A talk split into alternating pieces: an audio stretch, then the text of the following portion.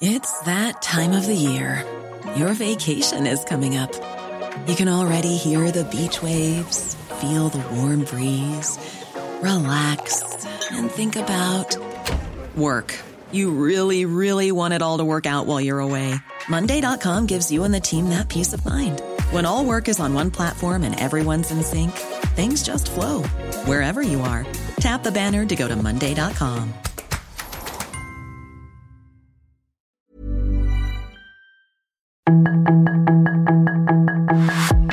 Tarde lo que necesitas saber de forma ligera con un tono accesible.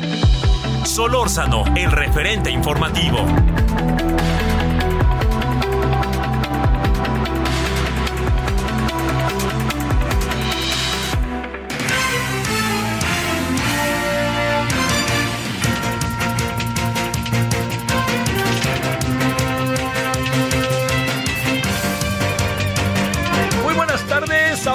Las 17, en este momento con un minuto en la hora del centro. Gracias que nos acompaña, estamos en el día 22-2, el día 22 del segundo mes del año, del 2023, eh, de febrero. Estamos aquí en el referente radio, son este 98 es 98.5 de FM. Gracias en nombre de todas y todos quienes hacen posible la emisión, que esté con nosotros en esta tarde de día eh, de mitad de semana. Eh, bueno, pues, si usted es aficionado al fútbol, por ahí hay el rumor de que renunció el presidente de la Federación Mexicana de Fútbol, no renuncia a lo de la Copa del Mundo. Tiene lógica, lógica, lógica, lógica, en función de todas las cosas como se han dado en las últimas, particularmente en las últimas, eh, en, los últimos días, diría yo. Bueno, ese es otro asunto, que hablen los que saben y el por qué, que si sí, que si no, o lo que fuera. Mire, eh, hay, hay diversos asuntos que pues siguen estando en constante curso, o sea que no paran, ¿no? Se mueven todo el tiempo. Uno de ellos, que es muy importante, es el del plan B. De eso vamos a hablar más adelante, no me quiero adelantar mucho, pero para que usted simplemente sepa, ya se está discutiendo en el Pleno. Si usted pone el canal del Congreso, ahí podrá ver cómo anda el máscara contra cabellera de todo lo que tiene que ver con este asunto, que es de primerísima importancia. No le demos vueltas, no hay mucha vuelta que darle. Segundo asunto, que este es otro, que también hay que ponerle sus eh, focos rojos. El caso Genaro García Luna. A ver, déjeme decirle por dónde, por dónde habrá que, eh, presumo, habrá que eh, ponerle atención al tema. Están alentando lo más que pueden al señor Genaro García Luna para que el señor Genaro García Luna este, eh, pues eh, lo que lo que quieren es que el señor Genaro García Luna, pues ahora sí que suelte su sopa, no sé si la palabra sea la sopa o su sopa, porque ya ve que eso podría tener una gran cantidad de asuntos de diferente significado, pero lo que sí le digo es que que suelte la sopa. El propio presidente le dice, ándele, que hable, órale, que se anime, ¿no? Todos lo están alentando, ¿no? Así como si fuera partido de fútbol, la porra le dice la tribuna, órale, que hable, que hable. Bueno, aquí yo le planteo algunas cosas como para pensar si eh, podríamos entrar en el terreno del que hable, que hable, que hable. A ver, una de las cosas que le digo muy concretas y específicas es que si no hablo en el jurado, yo no sé cómo pudiera darse la posibilidad de que hable ahora y que se asuma como testigo protegido. Una cosa es que hable en el jurado, etcétera, y otra cosa es que ya esté noqueado. Dicho de otra manera, el señor García Luna ya está contra las cuerdas, el señor García Luna ya tiene que pensar correr por su vida. La gran pregunta es, ¿qué puede saber Genaro García Luna? Pues usted y yo, con lógica, pensamos que sabe todo, porque él fue el que echó a andar las cosas. La respuesta que dio ayer Felipe Calderón, a mí le, le puedo decir, a mí me parece que esa respuesta es no, no, acaba siendo muy, eh, digo, tiene una parte en donde obviamente defiende todo lo que fue su estrategia y da toda una serie de, de visiones de las cosas, lo que llega hasta darle, pues por supuesto, un intento de respuesta al presidente López Obrador, pero el asunto no va por ahí. El asunto va en no contesta ni dice nada respecto al, al, al asunto de Genaro García Luna, habla de cómo hizo las cosas, el objetivo, los principios, todo lo que acabó haciendo, él es lo que dice Entonces, Genaro García Luna es, eh, no pareciera que no cuenta, ¿no? En todo esto, pareciera que no, que no forma parte de todo este tinglado de lo que ha pasado en los últimos años, entonces lo, lo pasa por alto. Eh, le dio vueltas, fue lo que dijo el presidente, y algo tiene de razón. El presidente acabó diciendo que le da vueltas, y yo creo que algo tiene de razón el presidente, que sí le dio una que otra vuelta al asunto. Bueno, con eso sobre la mesa, lo que tendríamos que ver es, eh, ya con hechos más menos consumados, no del todo, ¿eh? Más menos consumados. ¿Por qué? Porque falta la sentencia y porque falta qué puede pasar o qué puede negociar Genaro García Luna. Entonces, le diría yo, el asunto está, ya camina, ¿no? Ahora sí, con menos incertidumbre que lo que hablábamos simplemente hace del domingo, por decir lo más corto, el lunes, incluso en la mañana, pero el asunto ya está ahí, echado a andar y ya todo está en línea directa con el señor este Genaro García Luna y su destino. Aquí, ¿qué es lo que viene? ¿No? Bueno, hay una repercusión interna que yo creo que es mucho, muy importante ponerla por delante. ¿Qué es esa repercusión interna a la que le hago referencia?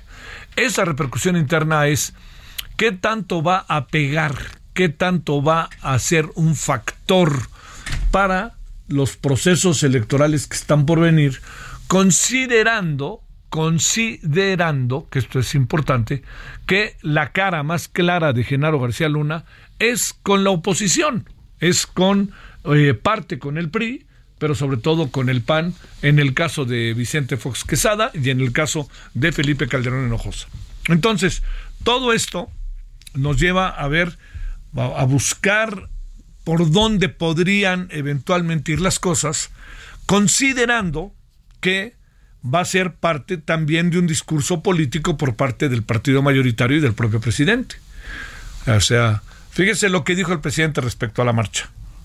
Quieren venir a, quieren seguir haciendo la corrupción, quieren seguir haciendo eh, todas las cosas que vienen haciendo y que han venido haciendo, todo eso, pues vengan al Zócalo en la marcha del domingo. O sea, en pocas palabras, pues lanzó claramente línea de que el que va al Zócalo el domingo, pues que, es que es corrupto. ¿no? Quiere seguir con la corrupción. Y bajo esa perspectiva, el discurso sobre Genaro García Luna tiene que ver, se acaba ligando con, miren cómo está la oposición y vean lo que está, vean lo que está haciendo la oposición. Eso es inevitable en el juego de la política y en el juego de entender, te digo una cosa para que se entienda también otra cosa, no solamente te estoy diciendo lo que te digo, sino también para que entiendas otra cosa. Eso vamos a verlo sobre todo el próximo domingo, ¿no? Pero sobre todo le digo, el caso García Luna tiene repercusiones internas que a lo mejor todavía no alcanzamos a tener su dimensión exacta. ¿Por qué razón? Porque si eventualmente Genaro García Luna quisiera o planteara Genaro García Luna, como se lo estoy ahora contando, ¿eh? y dijera Genaro García Luna, yo lo que quiero es, este, voy a abrir la boca y voy a contarles esto y esto y esto, pues varios van a tener que darle cuentas a la justicia y en este caso a la justicia mexicana. De no ser que se vayan a Estados Unidos y entonces tendrán que darle cuentas a la justicia estadounidense. Lo que pueda decir Genaro García Luna, lo que importa de lo que pueda decir, tiene poco o nada que ver con los Estados Unidos, tiene que ver con nosotros. Y él lo sabe. ¿no? Entonces le dará la información a los eh, eh, a Estados Unidos, le dirá, miren, yo esto, esto, sé esto y esto, y sé también de lo que está pasando ahorita, porque el asunto no se ha roto, no se ha cambiado el estado de las cosas de manera significativa, y entonces lo que puede pasar ahí es muy sencillo, ¿no? Que diga va por aquí por allá y que Estados Unidos por aquí por allá lo use, ¿no? Y que haga algo allá en relación a México. Bueno, es eh, son muchas cosas a la vez, ¿no? Y es además, le diría yo, algo que me parece a mí importante es, es que, que en verdad nos muestra toda una serie de circunstancias internas que yo no soy mucho de la idea de que hayan cambiado del todo y que pondere el actual gobierno, miren cómo eran antes, nosotros no somos así. Yo le diría, con el cártel de Sinaloa han pasado muchas cosas que podrían ser interpretadas así. Yo hoy me permití escribir para La Razón que decía lo que, a ver, los que hoy señalan y fustigan pueden ser los señalados y fustigados al paso del tiempo. Eso no lo perdamos de vista, sobre todo por todos los retruécanos que tiene la vida política de nuestro país. No le demos vueltas. Y sobre todo por cómo permea de manera tan, tan verdaderamente brutal, tan verdaderamente brutal, diría yo, cómo permea el narcotráfico en, en, todo el país, ¿no? Y entonces me imagino, ya cambiaron las cosas, yo no veo que hayan cambiado, mucho. O sea, hay un intento, ¿no? Eso yo creo que lo, se debe de reconocer desde donde se vea, pero solo eso. Bueno, segundo asunto como para que le demos vuelta. Ayer en la tarde, el, vamos a hablarlo al rato, ¿eh? Ayer en la tarde el ministro Pérez Dayán frenó la primera parte del plan B la presidencia reaccionó hacia la noche con un boletín y con todo. Y yo le diría desde la perspectiva legal, no le demos muchas vueltas, el ministro Pérez Dayán le asiente la razón. Oiga, me, guste o no, ese, ese, es un asunto. ¿Qué tal si ese asunto lo vemos como bajo una perspectiva un poquito, me atrevo a decir, este, de, de, de, de, manera aleatoria, ¿no? No necesariamente significa que a mí no me guste y entonces por lo tanto este, tiene razón uno u otro. No, veámoslo desde una perspectiva definitiva y absolutamente eh, legal.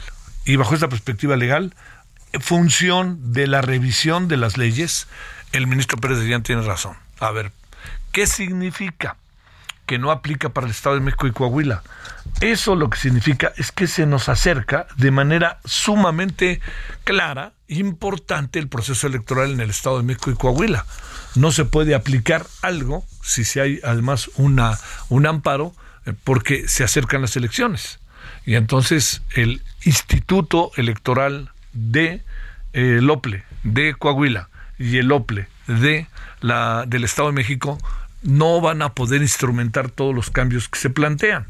Esto es algo que es una parte importante, más allá de la ley de comunicación que también se puso en entredicho. Bueno, dicho lo cual, ¿qué tal si hablamos de ello más, al rato, ahora sí que al rato a detalle, para que podamos ver el asunto? Y bueno, y un asunto más que nos echamos a andar ya con eso para que empecemos, que es el hecho de que el presidente este, hoy efectivamente desayunó ayer, regresó con el tema Nicaragua y lo puso en la mesa. Si usted me permite, eh, yo, le, yo le diría cómo identifico lo que pasó. El presidente hizo tablas con el tema, hizo claramente tablas con el tema, pero con sesgo en favor de Daniel Ortega. Y al ratito, si le parece, le cuento por qué. 17 con 3, 2, 13 ahora, perdóneme, en la hora del centro. Gracias que nos acompaña. Bienvenida, bienvenido a este día miércoles. Y si le parece, vamos a entrarle a los temas, a los muchos temas de este día, mitad de semana. Solórzano, el referente informativo.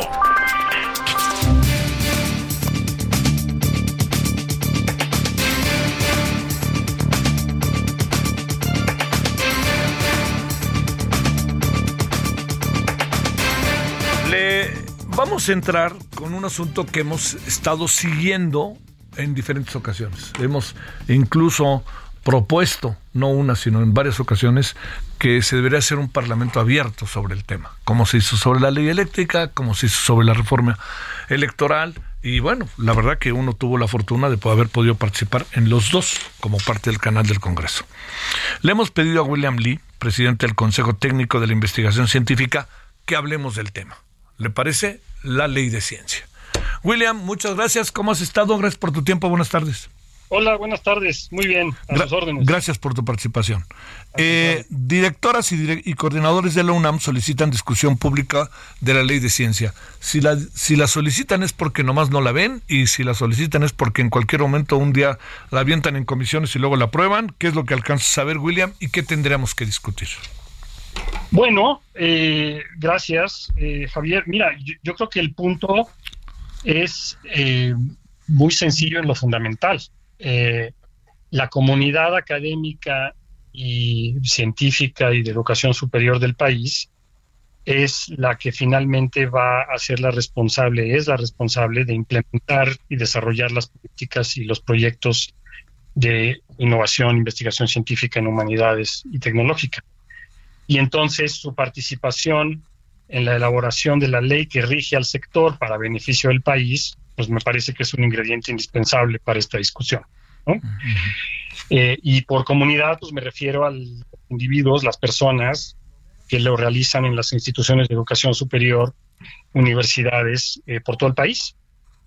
Eh, entonces, es en este sentido que desde los consejos técnicos de investigación científica y humanidades de la UNAM decidimos hacer este envío al Congreso, que es el responsable de la legislación, para expresarles algunas cuestiones que nos parecen importantes, que deben ser tomadas en cuenta por el Congreso, quien es el que está facultado para emitir la ley, ¿no? Con la opinión, ahora sí que del área usuaria. Sí, claro, claro, claro, los que están ahí. Sí, sí, sí.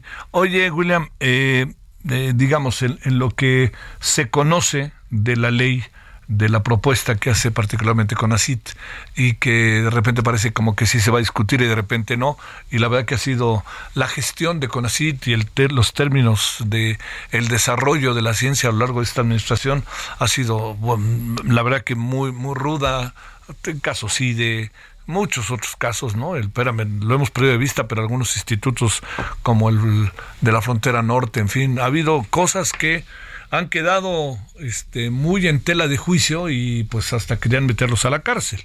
La pregunta es, ¿qué tendríamos que discutir y debatir y qué es lo que falta ahí? ¿Qué es lo que está de por medio? ¿Qué es lo que ustedes creen que es necesario poner en la mesa? Bueno, lo que está de por medio, yo creo que no es ni más ni menos que el futuro de el sector de investigación en el país la generación de conocimiento y su desarrollo de aplicaciones que sean útiles a la sociedad, eh, sin excluir temas porque pensemos que puedan ser riesgosos o no deseables o incómodos. Eh, evidentemente tiene que haber una precaución en cómo se implementan las aplicaciones, pero el desarrollo del sector es absolutamente indispensable para el país. Y en este desarrollo no es solamente el gobierno federal el que puede llevar eh, la carga solo, ni debe. Eh, hay gobiernos estatales, hay consejos estatales, hay universidades públicas, hay centros públicos de investigación, hay universidades particulares que desarrollan investigación muy pertinente y de muy alta calidad, y hay el sector empresarial, privado, eh, digamos, productivo, si le quieres llamar de alguna manera, ligado a las empresas, que debe estar incluido en el desarrollo del sector de manera integral, porque si no, pues es como construir un tripié con un solo palo y eso pues se va a caer. Eh, el, sector social también tiene que estar muy involucrado en el sentido de hacer llegar a, la comunidad académica cuáles son las necesidades apremiantes y de llevarlas también a la práctica en la medida de lo que toque. Eh, pero lo que, lo que vemos ahorita es una lo que tenemos es una preocupación porque se esté buscando hacer todo desde el gobierno, cuando en realidad hacen falta muchos más actores para hacerlo de manera eh, útil para el país, que esa es la finalidad de esta discusión, eh, que sea un generador de conocimiento, educación, crecimiento económico y bienestar, entonces, por lo tanto, para la población. Esa es la finalidad. Y hay algunos de esos elementos que vemos que no están en la propuesta. Quisiera también mencionar que hay varias propuestas que se han hecho sobre la mesa. El Ejecutivo hizo una, pero no es la única que se ha hecho llegar a través de diferentes miembros del, Senado y de la Cámara de Diputados al propio Congreso. Y pensamos que tiene que haber una discusión abierta, plural, eh, muy incluyente, para que finalmente se redacte algo que pueda ser útil y que tenga consecuencias positivas para. Oye, este William, eh, hay cosas muy en concreto que les preocupan. Porque entiendo que hay varias, ¿no? O sea, y digamos, es, el asunto es integral, ¿no? Pero hay, hay algo que esté brincando, William, que tenga que ver con el papel que ustedes tendrán que jugar ahora en términos de la contratación misma, de quién dependen, de todas estas cosas. ¿Qué alcanzas ahí a apreciar? Bueno, las, las, preocupaciones van en, en, varios sentidos. Yo creo que los más importantes son, por un lado, la estructura de toma de decisiones dentro del sector científico. O sea, Finalmente, el área del gobierno que tiene esto a su cargo es el CONACYT, tiene un órgano de gobierno y en ese órgano de gobierno deben estar representados los sectores que te acabo de mencionar, el gobierno, los particulares, las empresas, el social, el educativo. Y eso no lo vemos. Eso es una preocupación porque al no tomar en cuenta y en consideración diferentes actores, pues necesariamente las decisiones estarían limitadas, ¿no? Ese es uno. Otro tiene que ver con la distribución de competencias hacia los estados y las, o sea, las entidades federativas. Somos una federación, los estados tienen sus propias necesidades, posibilidades, entornos y ecosistemas económicos y académicos que no son iguales en Nuevo León que en Chiapas.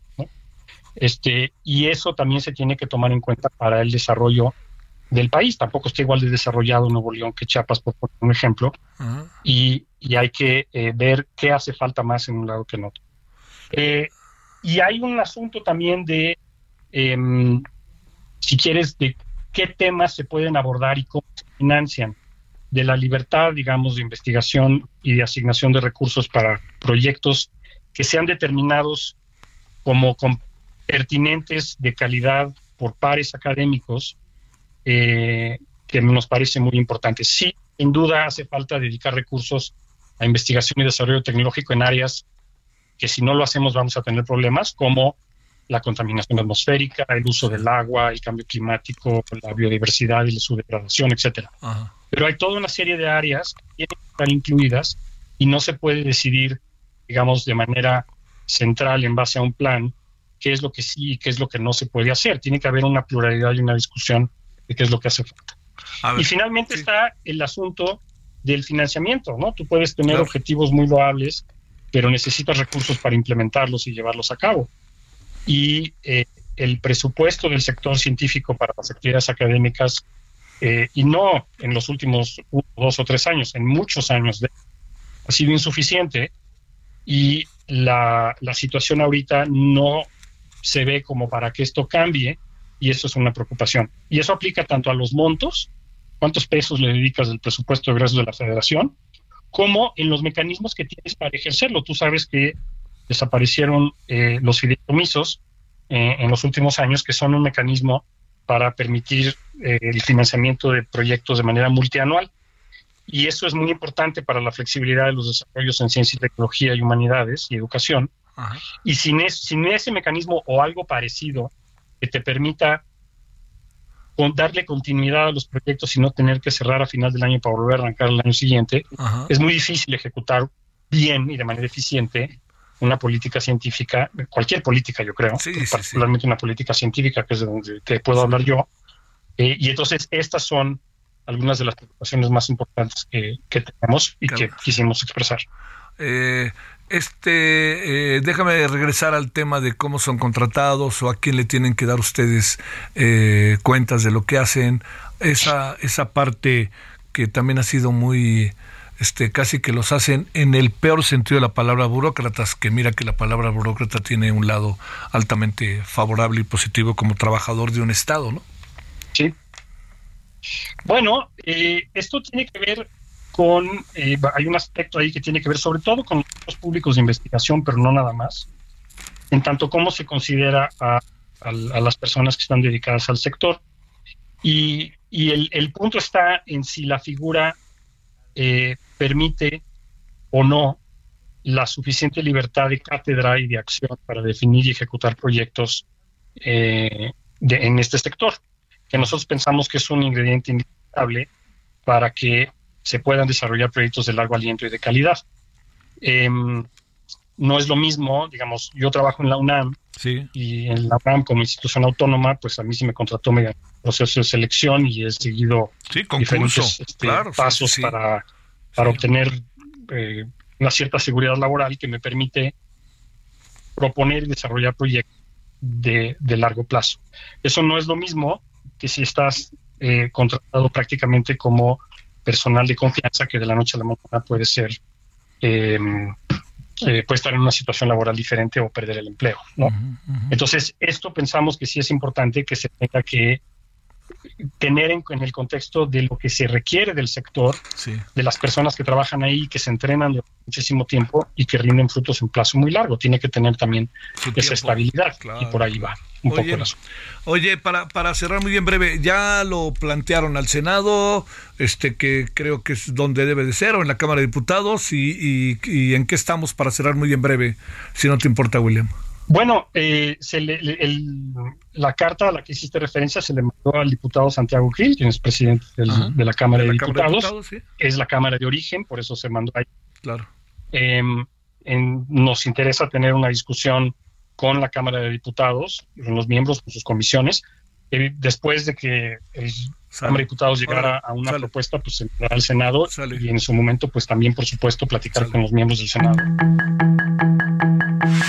El referente informativo regresa luego de una pausa.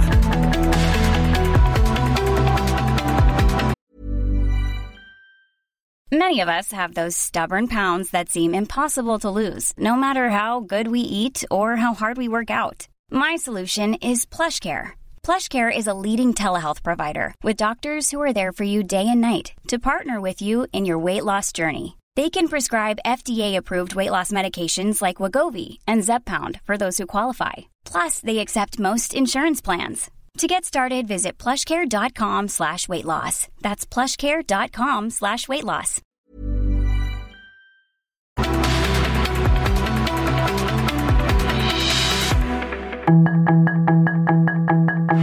Estamos de regreso con el referente informativo.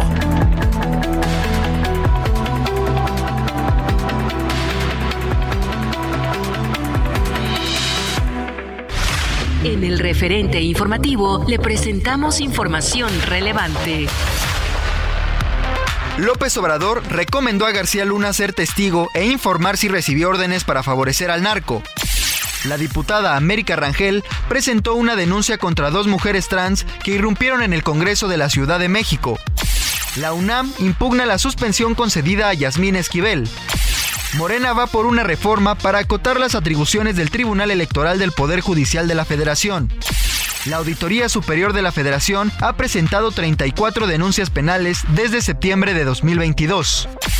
Dos sismos en menos de tres minutos sorprenden a Oaxaca y Chiapas. Asesinaron en una emboscada al líder de una comunidad indígena en Michoacán. El Departamento del Tesoro de Estados Unidos sancionó a miembros y proveedores del cártel de Sinaloa. Derrumbe en mina de carbón en China dejó a 57 obreros atrapados.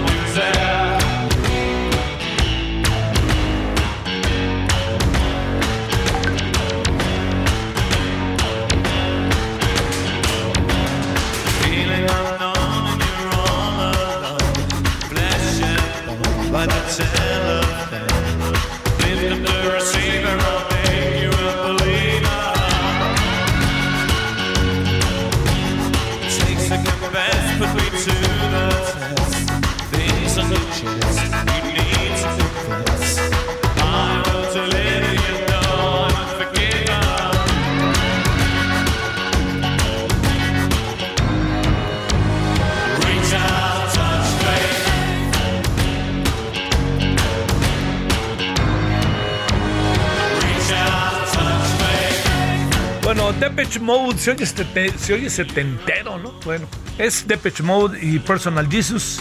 ¿Por qué razón? Depeche Mode va a venir a México el 21 de septiembre en el muy afamado For Sol.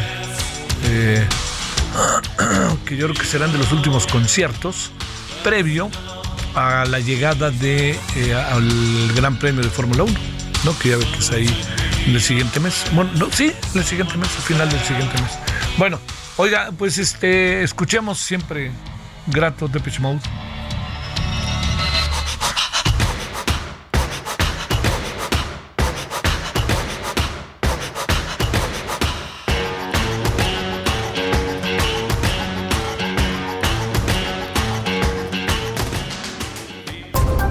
Solórzano, el referente informativo.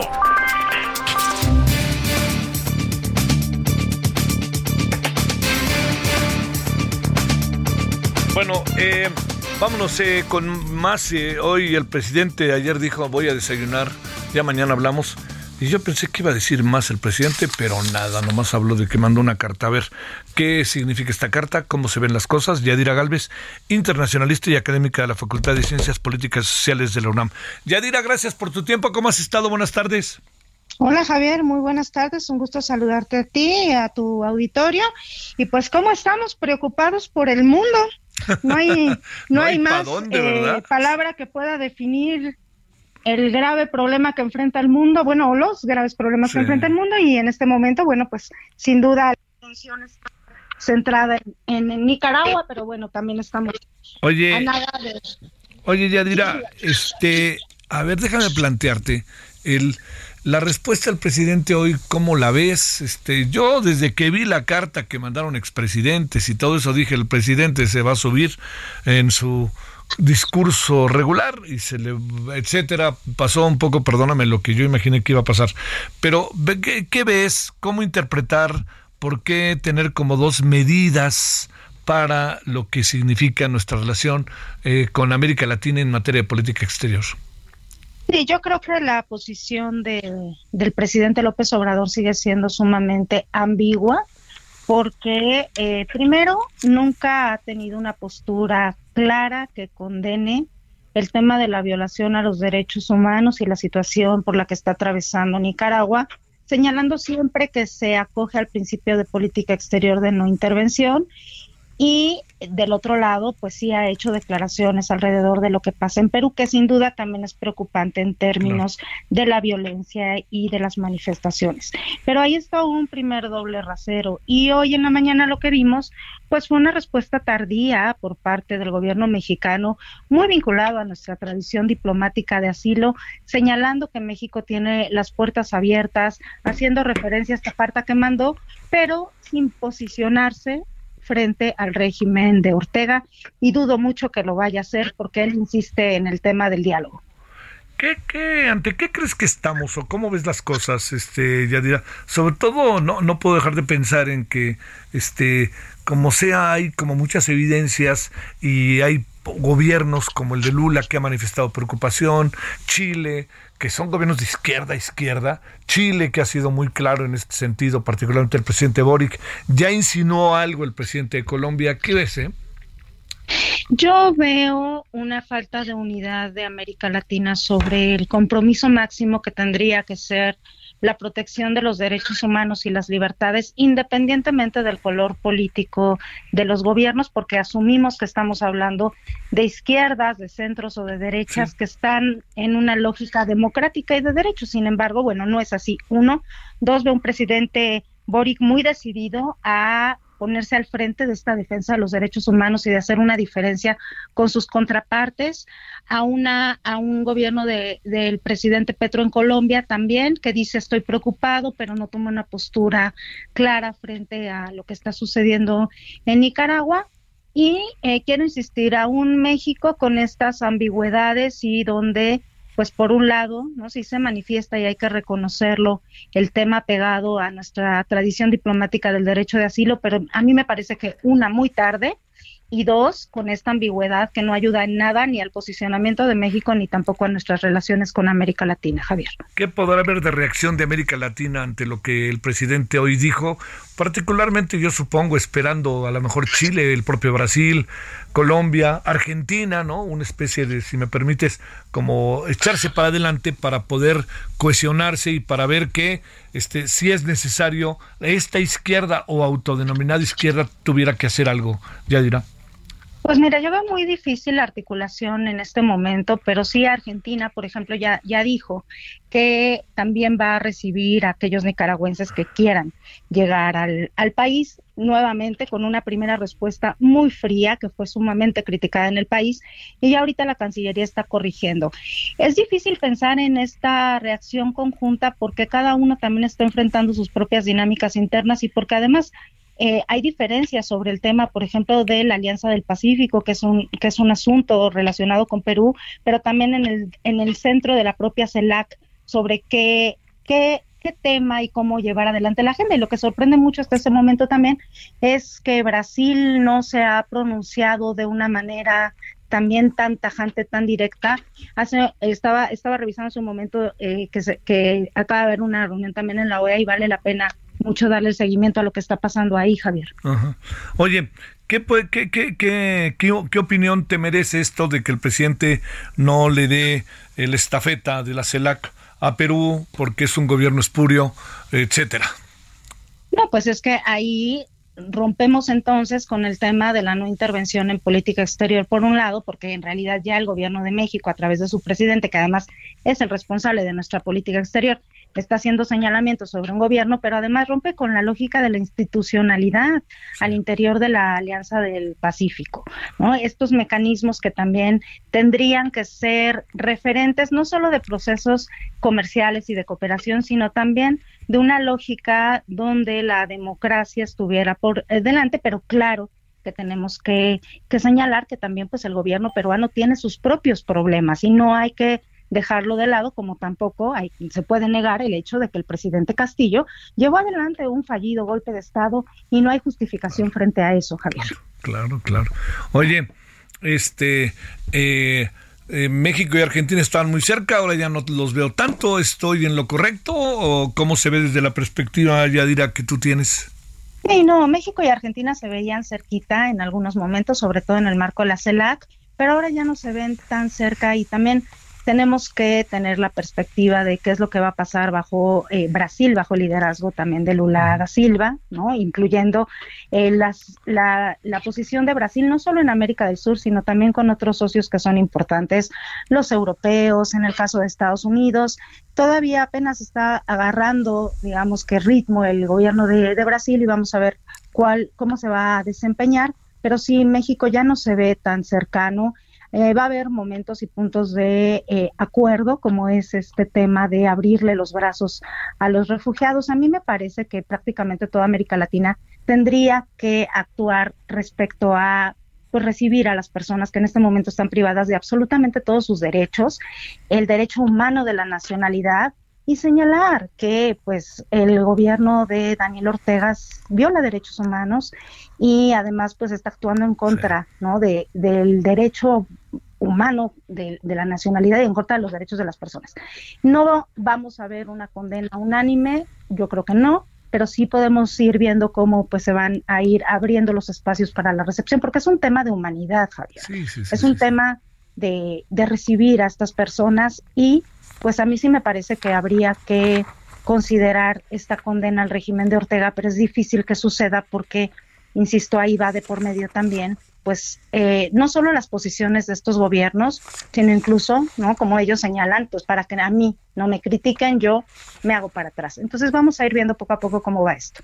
Oye, déjame hacerte una, dos, a ver, dos cuestiones finales. La primera, eh, ¿qué, ¿qué supones que puede haber en la lógica del presidente mexicano de tener esta actitud eh, tan ambigua con el, con el gobierno de Cuba hay una entrega total, pero con un gobierno como el de Daniel Ortega que está siendo fustigado por en, innumerables, innumerables foros. No, a mí, a mí me parece que el presidente López Obrador lo que hace es ampararse en esta narrativa sobre la no intervención y tiene esta lógica de no ir más allá a partir de su visión y la forma en que se percibe. O sea, lo que quiero decir es que está tomando una posición de carácter pues personal y él incluso lo ha señalado respecto también al caso de Perú y pues sí está dejando de lado las otras consideraciones que tienen que ver con la protección de los derechos humanos, que también es parte de nuestros principios de política exterior y que tendría que haber un equilibrio.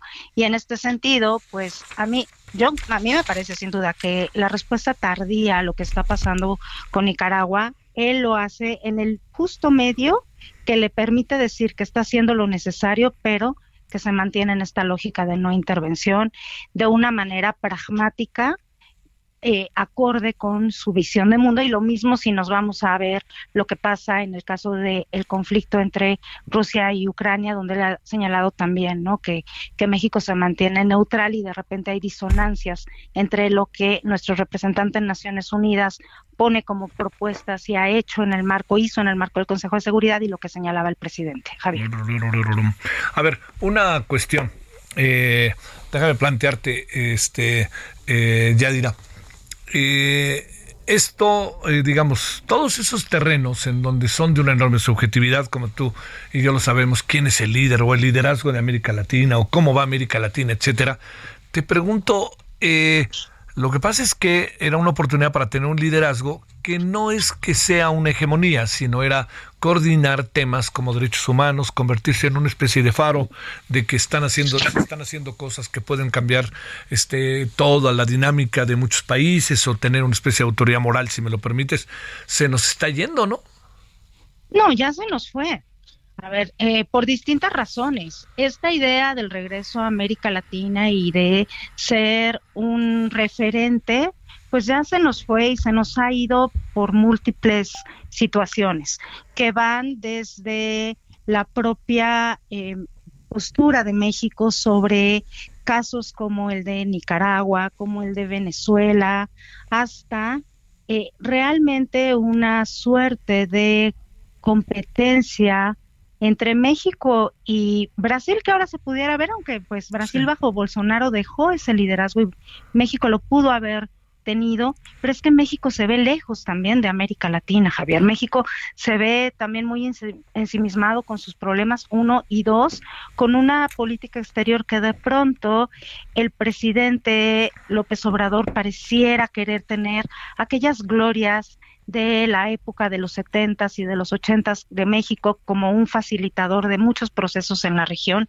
pero uno eran condiciones muy particulares y dos, no hay que olvidar que cuando nuestro país lo tuvo que hacer, dio pasos muy eh, adelante cuando armó el grupo Contadora, cuando rompió relaciones con el régimen del Salvador, cuando mantuvo en un primer momento la relación con la revolución nicaragüense y que hoy ha sido incapaz de decir que lamentablemente un líder como Daniel Ortega que encabezó una revolución en contra de una dictadura, ahora él representa esa dictadura. Y lamentablemente es una situación muy compleja donde habría que pensar respecto a la política exterior de México, nuevamente recurrir no solo a la historia, sino a lo que se quiere en cuanto a la proyección de nuestro país, cómo conciliar esos principios, porque se puede hacer de una manera pragmática y siendo consistentes, porque de nuevo, para un gobierno de izquierda progresista o un gobierno de derecha, pero también comprometido con los básicos de los derechos humanos, no tendría por qué ser una situación tan complicada, señalar claramente, uno, el tema de la violación a los derechos humanos sin ambigüedades, y dos, ¿no? Sobre todo, cumplir con la máxima en cuanto a la apertura para estas personas, pero él lo considera dentro de esta lógica también de que pues no lo puedo decir como tal porque prefiero abonar al diálogo político, pero la pregunta es cuál diálogo político. Si Ortega está cancelando a toda la oposición. Sí, sí, sí. Bueno, Yadira Galvez, te mando un gran saludo y el agradecimiento que estuviste con nosotros. Un abrazo, Javier. Gracias por tu participación. Buenas tardes. 17:47 en la hora del centro. Solórzano, el referente informativo.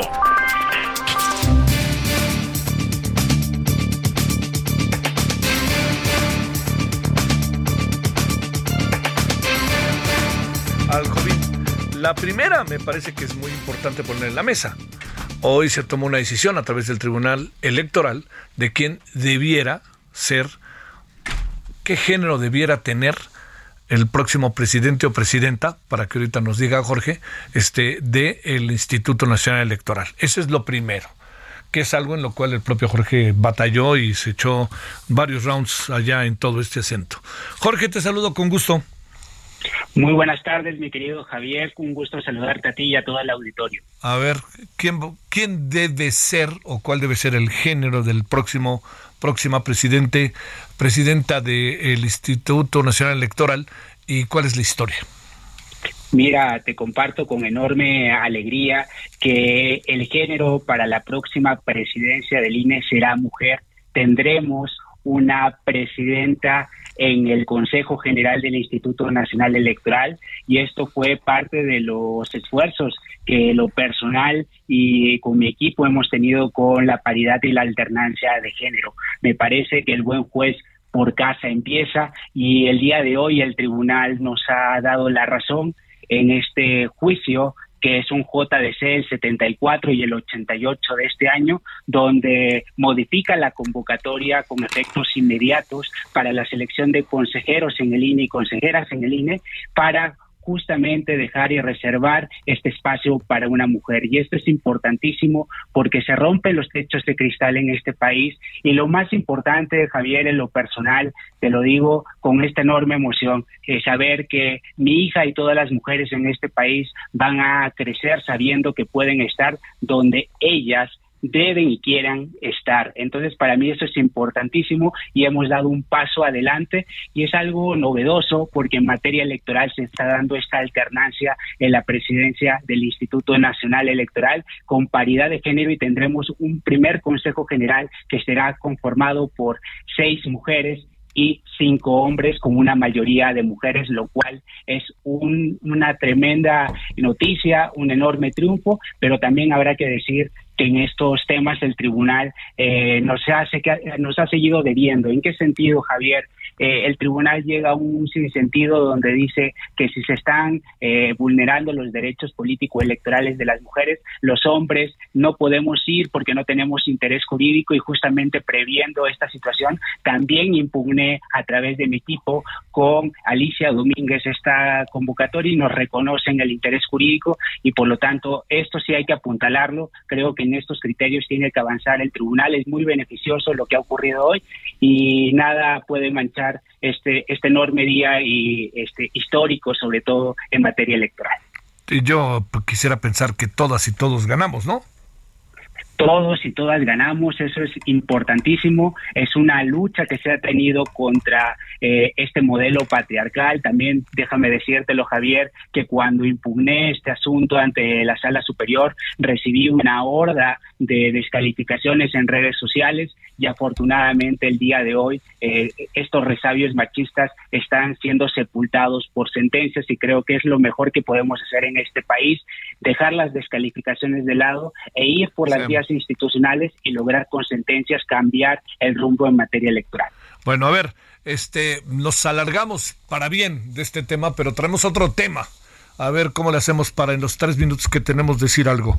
Eh, ¿Qué piensas de la decisión del ministro Pérez Dayán de frenar la primera parte del plan B, la presidencia decir que es ilegal, y que esto no procede ni para el Estado de México ni para el Estado de Coahuila. ¿Cómo debemos de ver esto desde la perspectiva legal, aunque tiene una altísima dosis de interpretación política por parte de los actores políticos, que no así del ministro Pérez Dayán, por cierto? Efectivamente, Javier está contaminada por esta decisión por política, pero desde el punto de vista técnico habrá que decir que primero lo que decide el ministro Pérez Dayán es que le da entrada a estas acciones de inconstitucionalidad y por el otro lado, en un principio de prudencia, decide suspender los efectos en el Estado de México y Coahuila porque se encuentran actualmente en un proceso electoral. Y aquí sí hay que eh, ser muy enfáticos con la alfabetización mediática para los amigos y amigas en casa. Esto no quiere decir que hay ya un pronunciamiento de fondo en el plan B de la reforma electoral. No, simplemente lo que está ocurriendo es que la Corte pide un tiempo prudente para poder estudiar, suspende los efectos para Coahuila y el Estado de México y por lo tanto tendrá que tomar una decisión final antes del inicio del proceso electoral que será en el mes de septiembre. Recordándole también a los amigos de en casa que eh, hoy se está discutiendo en el Senado, estamos a horas para que se apruebe el plan B de la reforma electoral que encorcheta a otras cuatro leyes, que es la Ley General de Instituciones y Procedimientos Electorales, la Ley General de Partidos Políticos, la Ley Orgánica del Poder Judicial de la Federación y finalmente una Ley General del Sistema de Medios de Impugnación. Por lo tanto, a partir de esa aprobación también vendrán otro tipo de impugnaciones, sobre todo Javier, porque habrá que decir que una vez que sea aprobada y en su momento eh, publicada y promulgada en el diario oficial de la Federación tendrá efectos inmediatos. ¿Y cuáles serán los efectos inmediatos? De acuerdo al eh, transitorio cuarto, el, el, secretario ejecutivo Edmundo Jacobo Molina tendrá que cesar el, la dirección de la Secretaría Ejecutiva del Instituto Nacional Electoral y por otro lado también el décimo séptimo transitorio sí lo establece en este paquete de cuatro leyes que no aplican para Coahuila y el Estado de México. Por lo tanto, también Javier habrá que decir que la marcha del próximo domingo estará contaminada también por el tema y la decisión de Genaro García Luna en Estados Unidos, sobre todo porque flaco favor han hecho la política tradicional, por ejemplo en el caso de Calderón y en el caso de Fox llamando a la marcha y me parece que eso también contaminará y eh, recrudecerá lo que es la polarización en este país y la legitimidad que pueda tener o no, de acuerdo a los diversos sectores eh, en torno a la marcha del próximo domingo. Jorge Aljovín, consultor, analista político. Gracias, Jorge. Muchísimas gracias, Javier. Te envío un, fuerte abrazo como siempre. Gracias para ti. Eh, Perdón, eso ya lo dijimos desde el inicio. Pues, ¿qué pasó? Que John de Luisa ya no es el presidente de la federación. Se lo dije, pero se va a quedar con el mundial. Rapidísimo. Hoy en la noche, Marcelo hablar con usted y con nosotros en el referente de la noche. Adiós. Hasta aquí Solórzano, el referente informativo.